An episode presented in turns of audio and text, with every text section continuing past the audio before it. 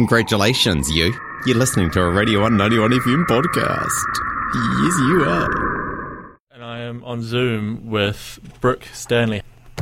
We are talking today about the dental healthcare system in New Zealand and universal dental as well.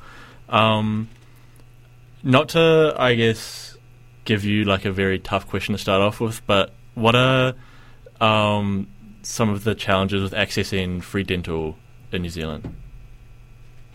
Um, I mean, that's not tough. It's pretty straightforward in our minds. Uh, the biggest barrier we believe is cost, actually. Um, I work, my day to day work is with Auckland Action Against Poverty. So we work with people on benefits, um, ensuring they get what they need from work and income, but also campaigning against the government to cancel poverty in general. Um, and we see a lot of stories and experiences in that space of people just not being able to access dental um, because it's too expensive. But then I know for all of us, um, in general, if we think about even personally um, in our families or even in our communities, uh, we know that dental is so it's too expensive, mm-hmm. and that would be the major barrier for people um, being able to access dental care and also just keeping themselves well in general. And one of the statistics as well was that it was 42% of adults, but then it was even more for Māori and Pacific adults as well, wasn't it? Yeah, um, I think there's even the statistics that they do have, I think it would be even much higher in the space that I'm working with mm-hmm. in Action Against Poverty. Um, and often people come in when um, they have to get emergency dental done. So they're either having to get their teeth taken out, um, and there are, I know there are people um, who are also, you know, they're just doing it themselves yeah. because the pain's too much and the wait lists are too long, or they can't get to um, emergency dental care. So yeah. And um, talking about costs as well, has dental care ever been subsidised in New Zealand for people over the age of 18? Because I know that it's subsidised for below the age of 18. Um, no, I don't. I don't believe so. I don't think it has been. Um, I know when I was when when I was young and accessing free dental, it was so easy. Mm-hmm. Um, and I remember getting uh, my dentist telling me, oh, when you turn 18, you're going to have to pay for these things. So it's best that you get this treatment done now before you turn 18. Yeah. Um, but I don't believe it's been subsidized, subsidized for people over the age of 18. Um, and that's why it's really important. It's really cool to see the Greens come out um, mm-hmm. and say they're here to push free dental for everyone. Um, there's been aspects of universalism across Te Pāti Māori and uh, the Labour Party as well. Mm-hmm. So the Labour Party are saying free dental for 30 year olds and under, and Te Pāti Māori are pushing for um, all healthcare under 60k to be free. So it's just removing the cost barrier to our health. I mean, we say that we have free healthcare, but then there are aspects of our health, yeah, that you still have to pay for. So it's, I don't know what it's, it's a bit out of it. Yeah.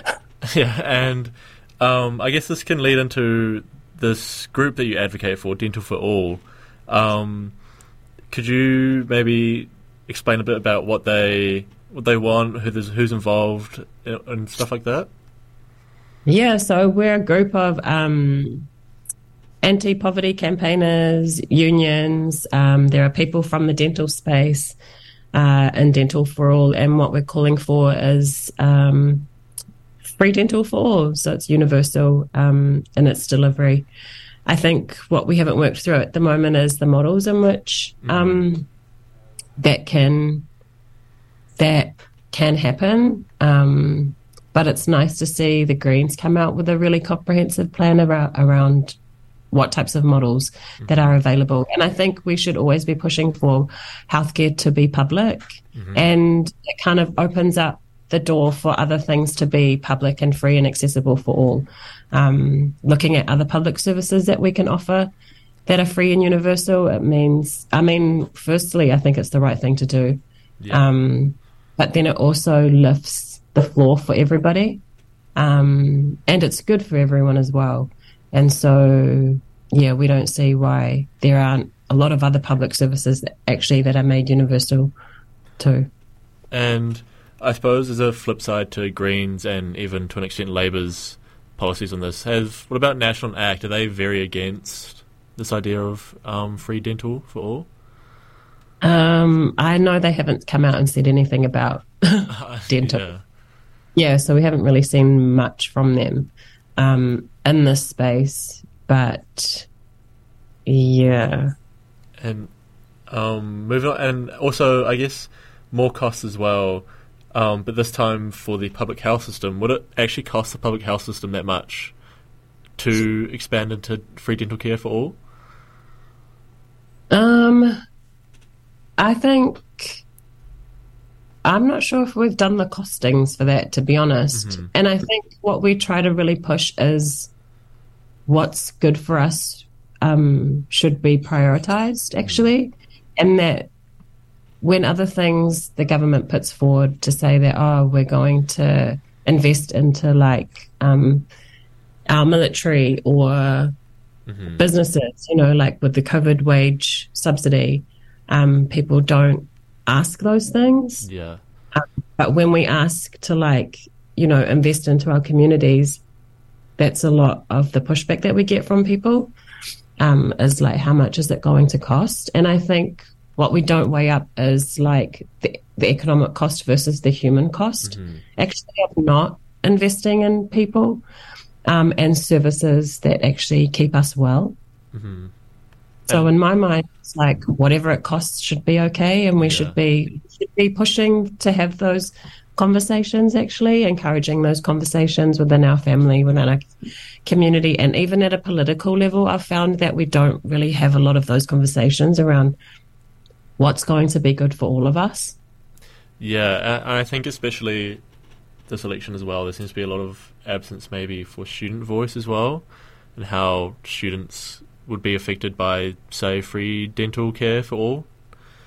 Um, do you have any stance on that as well? Yeah, I think like at Triple AP, we pu- we push for livable incomes, so not, and to address poverty, and that's livable incomes for all peoples, not just people on benefits. It's also students. It's also people that are volunteering or doing care work, um, people who can't work.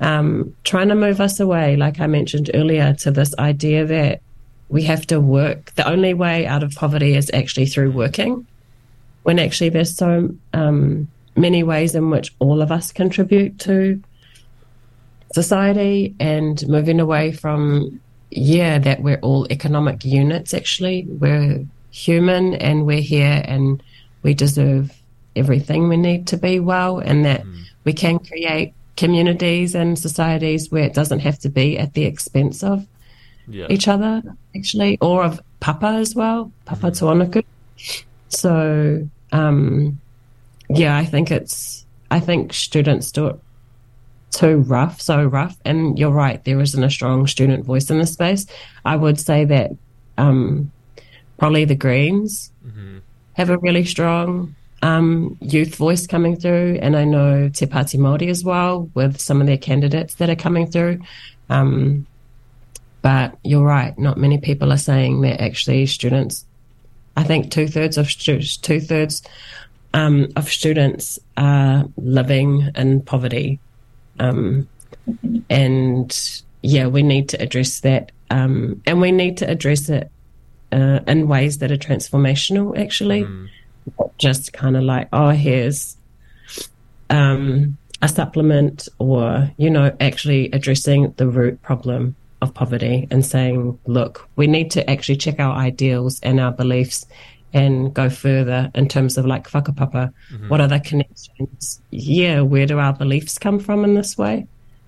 So yeah. And um, I suppose the final question is: Do you think that beyond this campaign, if say it was successful, that there's more room for other campaigns to make healthcare even more acce- generally accessible and more affordable? We hope so. That's what Triple AP really is trying to push for this idea of universal services.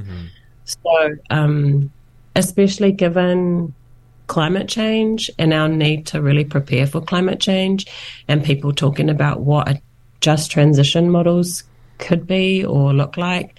And we're trying to really push for livable incomes to make sure that people have the money to prepare for that, but also that the government provides universal services.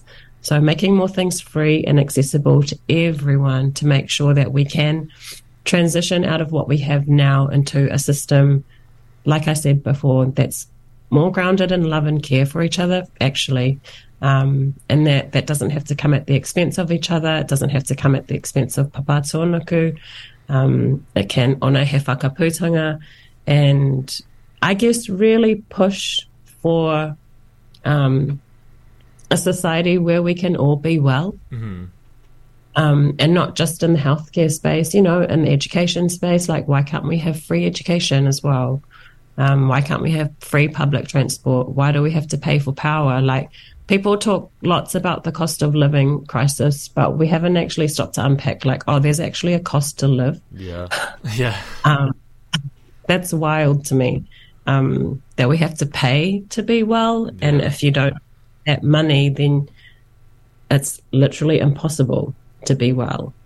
Um, and people, we're not having enough conversations like that at a political level, mm-hmm. which it's disappointing and frustrating, but I think it's not impossible to to bring these conversations and ideals and beliefs into that space.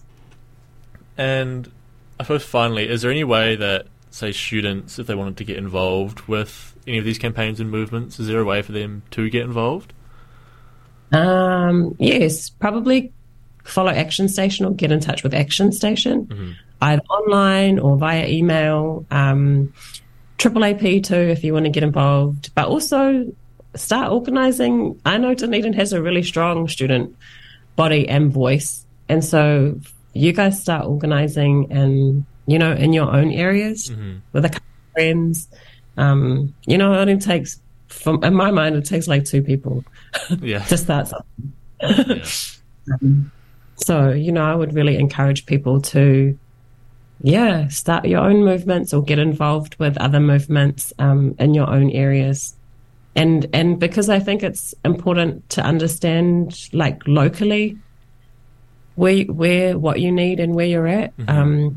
Also be tied into like tied into like national groups would be awesome as well. It just strength, strengthens the movement for change, for real change.